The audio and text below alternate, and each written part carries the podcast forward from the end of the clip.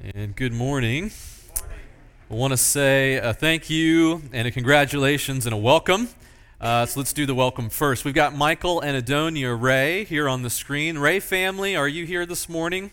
Where no, no, maybe they're maybe they're with us on Facebook Live this morning. So let's just welcome them, and uh, we'll tell them that we cheered for them and that we welcome them this morning. Uh, they're uh, announced in our bulletin also, so you can read about them in there.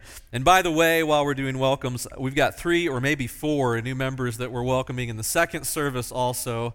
So isn't that neat that we have people joining us here, uh, rising up in the work that we're doing together? Uh, a thank you to Christian. I, I think, I could be mistaken, but I think this is the first time that Christian has taken the responsibility to lead an entire worship service with the singing. Second time to do the whole service. Uh, okay, second time to do the whole service, but still, thank you. You're doing an excellent job, and thank you, Christian. We really appreciate you. That's right. And uh, just one other one, congratulations.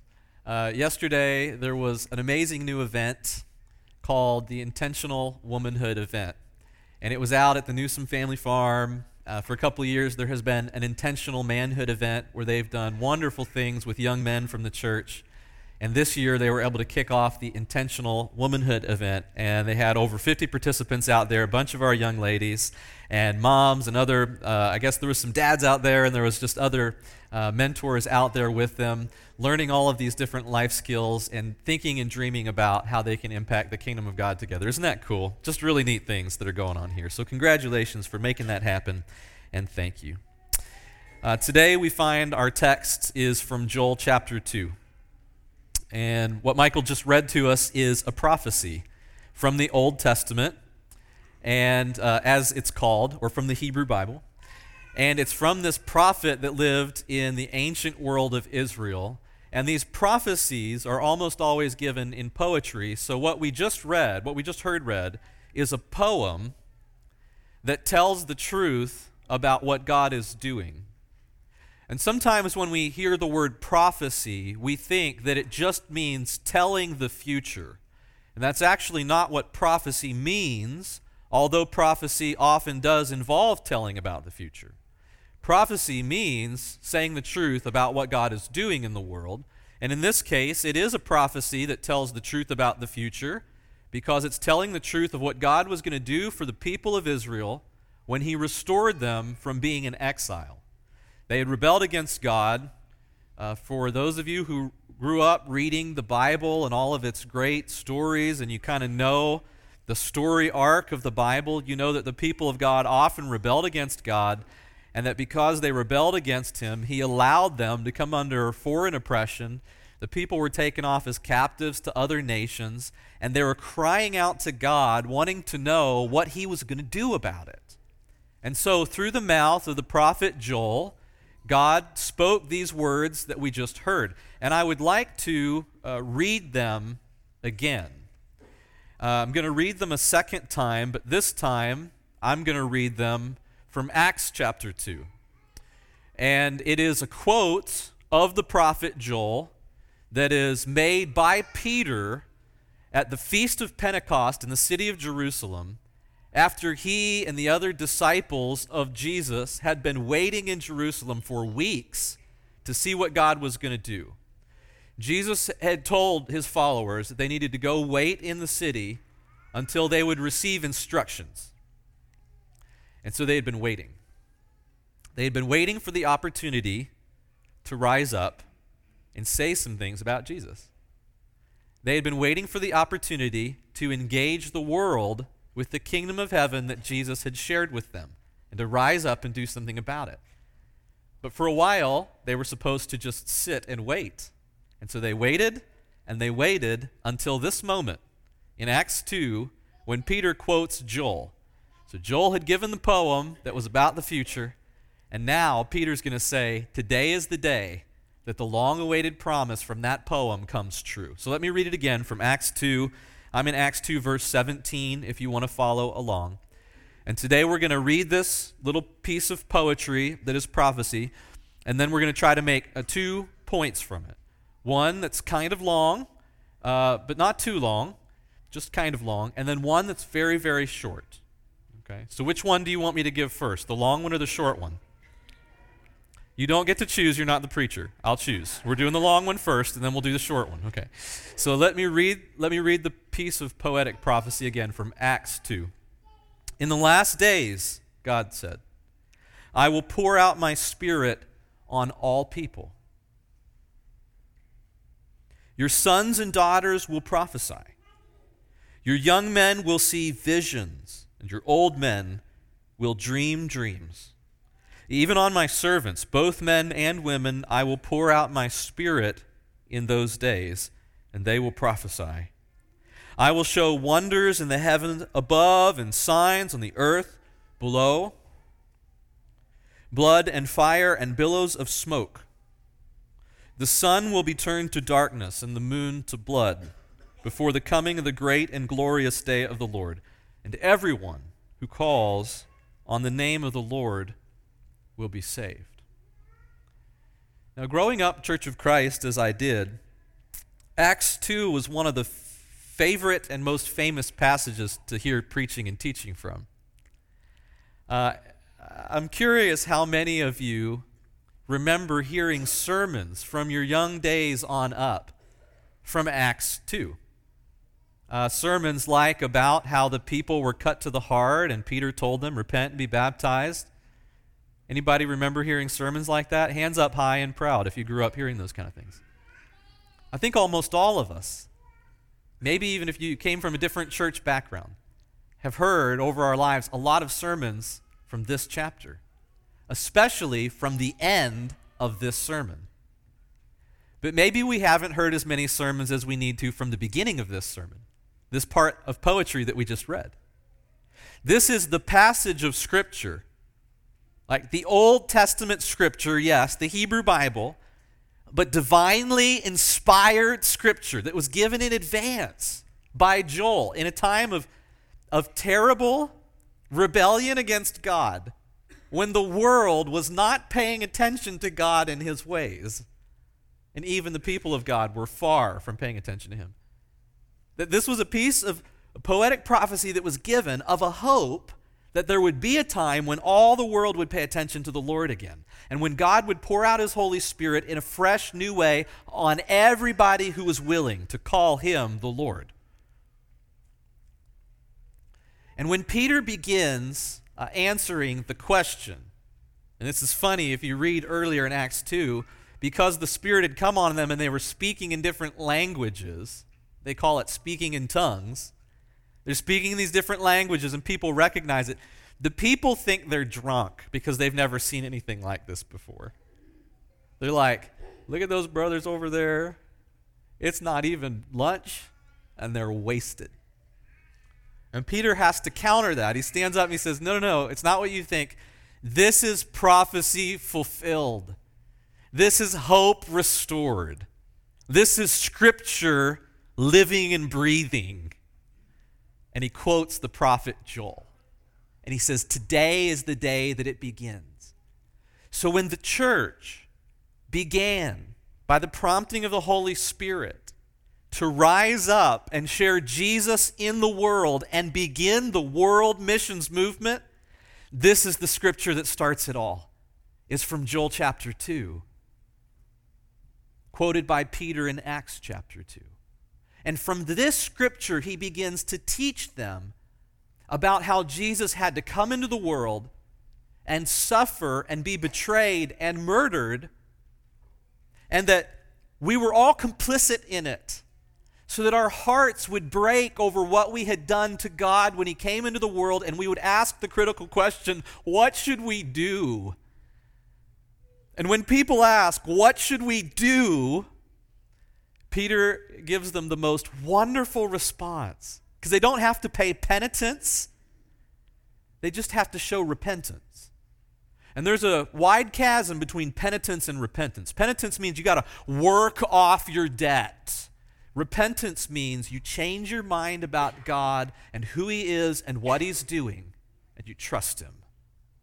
And the people are told to repent, and they're told to be baptized which everyone can do old and young, man and woman.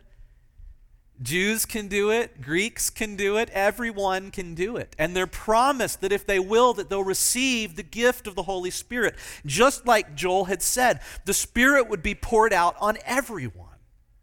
And so today we want to look at two points that have to do with the Holy Spirit being poured out on everyone and how that is part of rising up for world missions. And then next week we're going to look at the third and final point. and so this week, we're going to do it in these two ways. We're going to look at a couple of short stories, vignettes from the New Testament that cover the lives of about 20 individuals, but I'll only have the chance to maybe comment on a dozen or, or less. So, the, the long point today is about 20 vignettes in the life of people that the Holy Spirit had come upon. The second short point this week is about the Holy Spirit Himself.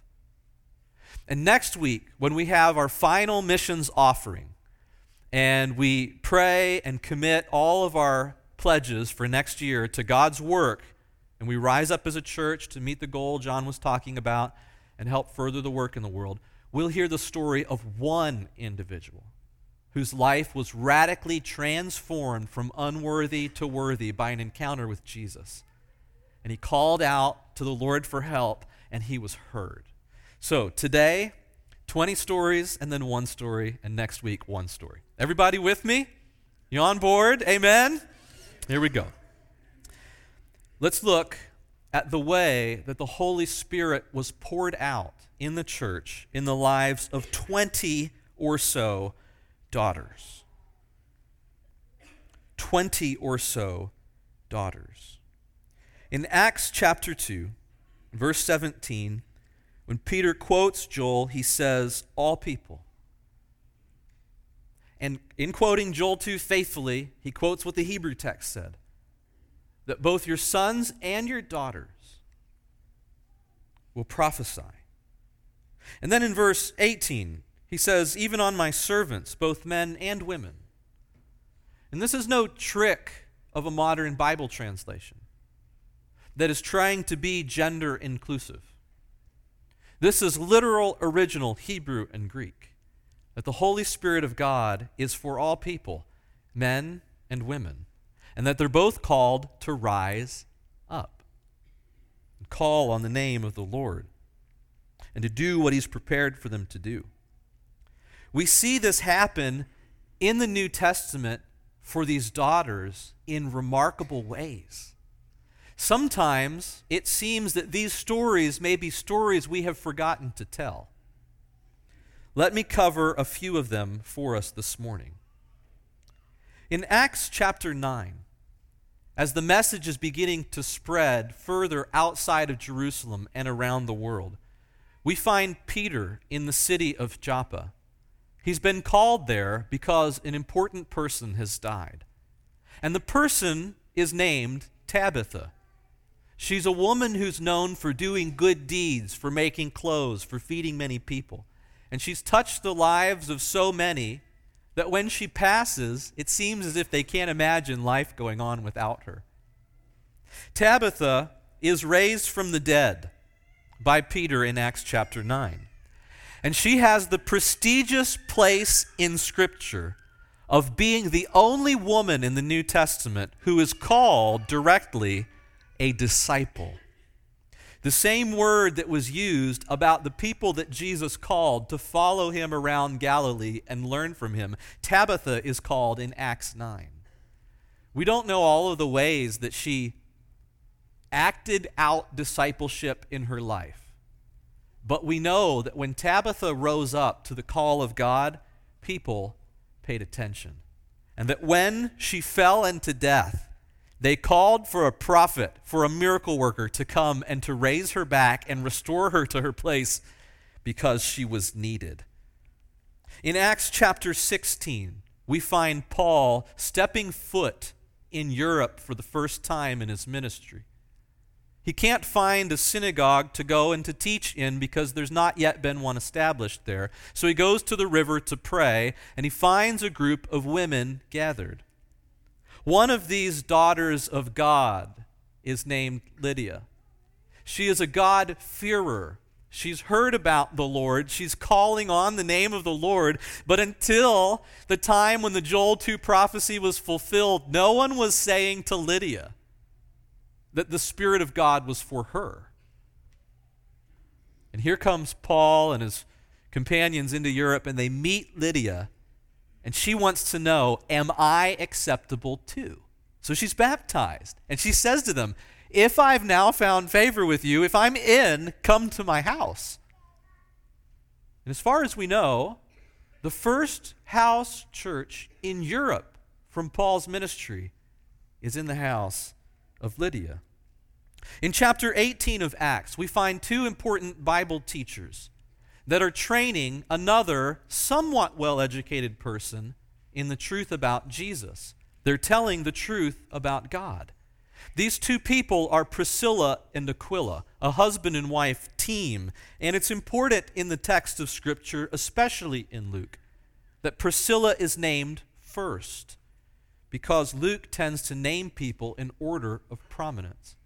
So he says that this man, Apollos, who was a powerful teacher about Jesus, didn't yet know everything he needed to know. And Priscilla and Aquila took him into their home and taught him more accurately the ways about Jesus. In chapter 21 of Acts, we see that the Spirit being poured out is continuing to do remarkable things on the daughters of Philip, four of them, still unmarried. And it simply says they prophesied. I wonder how proud Philip was as a father when he saw that the inbreaking of the kingdom of God, even in spoken ministry, was happening for one of the first times in the world through his own children. Any parent or grandparent of a girl who is faithful to the Lord knows exactly what that feeling is like the pride of seeing God work through your daughters. All of these are in the book of Acts trailing after this great proclamation in chapter 2 that the Spirit would fall on everyone. I could preach today about how the Spirit of God fell on Gentiles and how surprising that was, like Cornelius from Acts chapter 9, or the Ethiopian eunuch. But I've preached some of those sermons previously, and I'll preach them again later. Let's move on to the next book of the New Testament, Romans because we'll see that this work the Spirit began continues to show up in surprising ways. In Romans chapter 16, when it seems that Paul has exhausted all of his theological wrestling and his big ideas, he sends his greetings to the churches in Rome. And he names people like Phoebe, who he calls a diaconon. Now, this is an important moment in Romans and in the scripture at large because when he calls her a diaconon, he does not call her a servant or a deaconess. He uses the exact same term that was used of people like Timothy and Paul and Jesus himself, that's usually translated minister in the New Testament. And the point is not whether it's translated minister or deacon or even servant, they all mean the same thing. To pretend that one translation of the word is more important than another would be like to act that because I'm your preacher, you need to like call me like Minister Josh or whatever. Right? The only person that calls me that is the impostor that keeps trying to text you and get gift cards from the church. I really don't care what you call me. What's important is that I'm a servant of the Lord, that I've called on the name of the Lord. And this is what is important about Phoebe. She gets the same word, the same title, no matter how important the title is that some of the other people get because of the work she's doing in the church. She's a servant of the church in Cenchreae. And she's also called a prostatis, a benefactor, if you will. It literally means the person who stands in front or the person who stands before. And whatever she had done in her ministry by the Holy Spirit to rise up, she was standing in front of many faithful people who were also enacting their mission as they were called by the Holy Spirit, and who could honestly look back and say, The reason that we are here today and able to do this ministry is because Phoebe stood before us and helped it to happen. Paul even says she has played that role for me. And he gives her the honor of carrying the letter of Romans to the church in Rome, and almost certainly of being the first one to read it to them. The next names we find in Romans 16 include Priscilla again with her husband Aquila, and they're called fellow workers. Mary is pointed out as being a hard worker. Junius, along with her husband Andronicus, are called apostles. And there's a long story and a dirty history to this one. But it was buried, it was stolen from the church by a decision from Greek manuscript editors in the early 19th century to change her name to a man's name with no ancient world evidence because they simply couldn't stomach that she would have been called an apostle. And now the history is out, and people are aware. Again, whatever the title means missionary, one who is sent, she's given important work by the Holy Spirit. Tryphena and Tryphosa, these sisters that are probably twins, are mentioned. They're also called hard workers. And we got Rufus's mom, whoever she was, and Julia and Nereus's sister. 10 out of the 27 names that are greeted in Romans 16, over a third are these faithful women who, by the Holy Spirit's power, have risen up to serve in the ways that God has sent them. The next book in the New Testament, 1 Corinthians, chapter 1, we find that Chloe has a church in her house. In chapter 11 of 1 Corinthians, we find that women are praying and prophesying in public. They're instructed to do it with their heads covered so they won't scandalize the world. But they're not silenced, they're praying and they're prophesying. In chapter 16, we find again Priscilla, this most notable woman teacher, who is mentioned as sending her greetings to the church in Corinth because of the relationship that she has with them. You see, what we're doing when we read the Bible in this way is we're simply stating what the Bible is for. There has been a great theft in the American church. And the theft occurred whenever the enemy, whatever dark powers are behind this satanic influence, began to get the church to talk more about what it was against than what it was for. And churches got so distracted by talking about things like women's roles and whether there are any. Well, let's put that aside for a moment today and simply say what we are for. We are for what the Bible is for. We've always been the people of the Bible who do Bible things in Bible ways, and these are Bible people doing Bible things.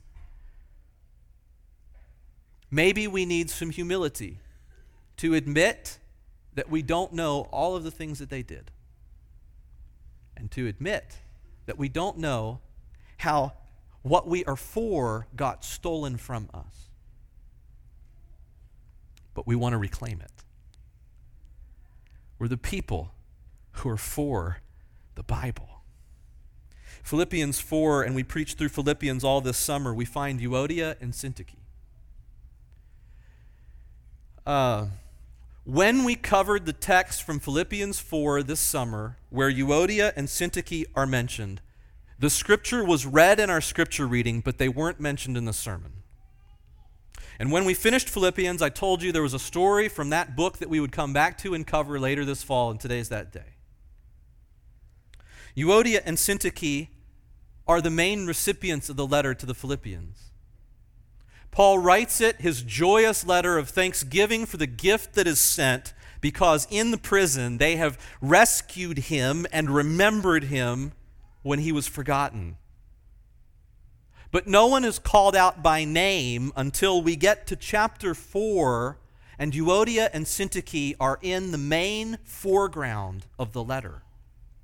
We don't know what they did, but we know that they rose up to answer the Holy Spirit's call. Because the conflict between these two sisters was so important, the rest of the church needed to surround them and help make sure that they could figure it out. In this chapter, Paul says Euodia and Syntyche have struggled in the gospel with me. It's a very simple Greek sentence. It's not confusing, it's not hard to understand. He says that they, they have been wrestling and he uses the noun for the good news in the good news with me. Now, in American culture, we have had this bad habit of calling everything that we think is the right way of doing church by the first name gospel. So, bad preaching is false preaching, and good preaching is gospel preaching. And false teachers are false teachers, and good teachers are gospel preachers. We have co opted the word gospel to mean, I approve of that. But in the first century world, it didn't mean, I approve of that. It meant having to do with the good news of Jesus. And Euodia and Syntyche have wrestled with Paul in the gospel. Not just even alongside it, not even just for it, not even just feeding the people that are talking about it, but they've wrestled in the actual gospel itself, which is very strangely like the kind of phrases and words that Paul uses for other ministers all throughout the New Testament. And then he says to them, they've done it just like Clement and the other co workers, and their names are written in the book of life, and we've forgotten to tell their stories. In Colossians 4, Nympha also has a church in her house, just like Chloe and Lydia. And then there's the little letter of Second John. Maybe um, the most condemning piece of evidence of all that we've forgotten to tell these stories about what the Holy Spirit is doing. The little letter of Second John is written and addressed to the chosen lady. It's an entire epistle in the New Testament that's written to a woman and because the church has had trouble stomaching that many times and in many places, and most Bible commentaries simply say something like, well, that is probably figurative language for the church. And we know the church is a chosen woman, figuratively. The church is the bride of Christ. But no one actually has evidence to say that when John wrote 2 John, that he meant it figuratively. When he wrote his other letters, he didn't do that. He addressed it literally. First John is literal, third John is literal. And there's a lot of literal Bible readers in the world who read all of the Bible literally until they get to Second John, and then they say, This now, this is figurative. It couldn't have been written to a daughter.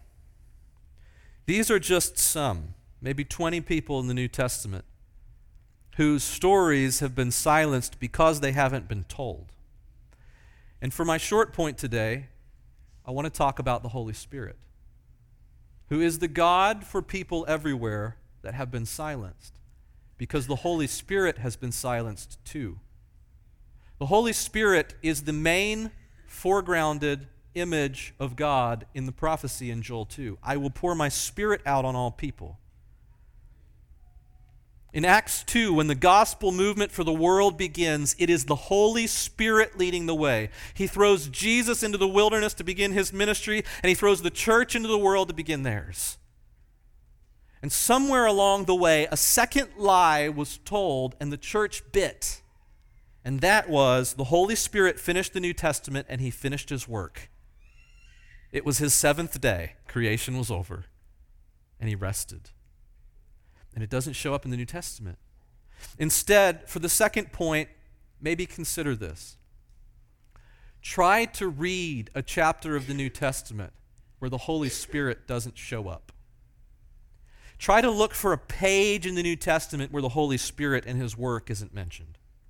Starting with Acts 2, move through your Bibles through the next couple of months in the year and mark or write down every time the Holy Spirit is mentioned or the Holy Spirit's work is clearly being done because somewhere else it says this is the work of the Holy Spirit.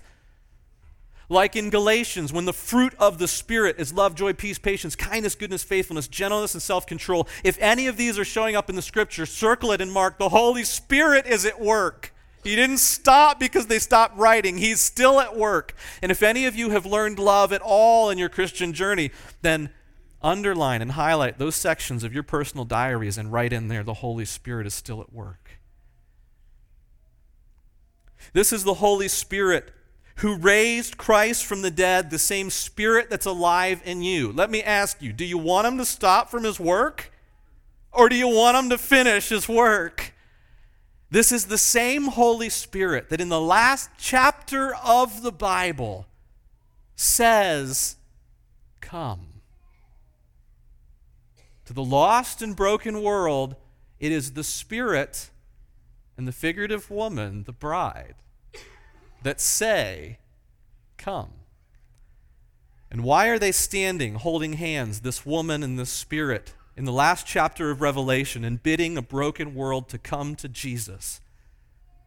because both of them know what it's like to be shushed.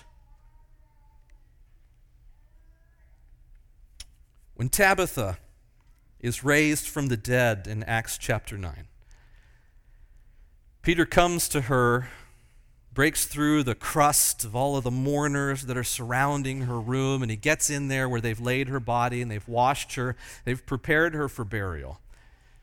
And he takes her and he says, Tabitha.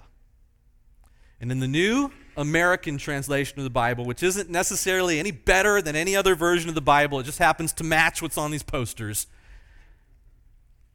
He says, Tabitha, rise. And along with her rise all of the daughters of God and the Holy Spirit of God. And together, those of us that are figuratively women because we're the bride of Christ, and those of you who are literally women have been given the Holy Spirit to call a broken and dying world to meet Jesus. And the world needs you. Let's rise up. Amen. Come, Lord Jesus. The grace of the Lord Jesus be with God's people. Amen. Amen. Today, as we offer our invitation, we want you to be thinking about a couple of simple things. As the Holy Spirit put on your heart to give, to serve, to go, to contribute somehow to this mission that began with the Holy Spirit's call, and what is He calling you to do? Respond in your heart to the pull of the Holy Spirit who's still alive. Listen to the Scripture with your mind and your heart and your whole being. Love God with all that you are, and love the people in His world as well and let's pray together about how He's calling us to do it and how we can contribute as we rise up in missions. Let's stand.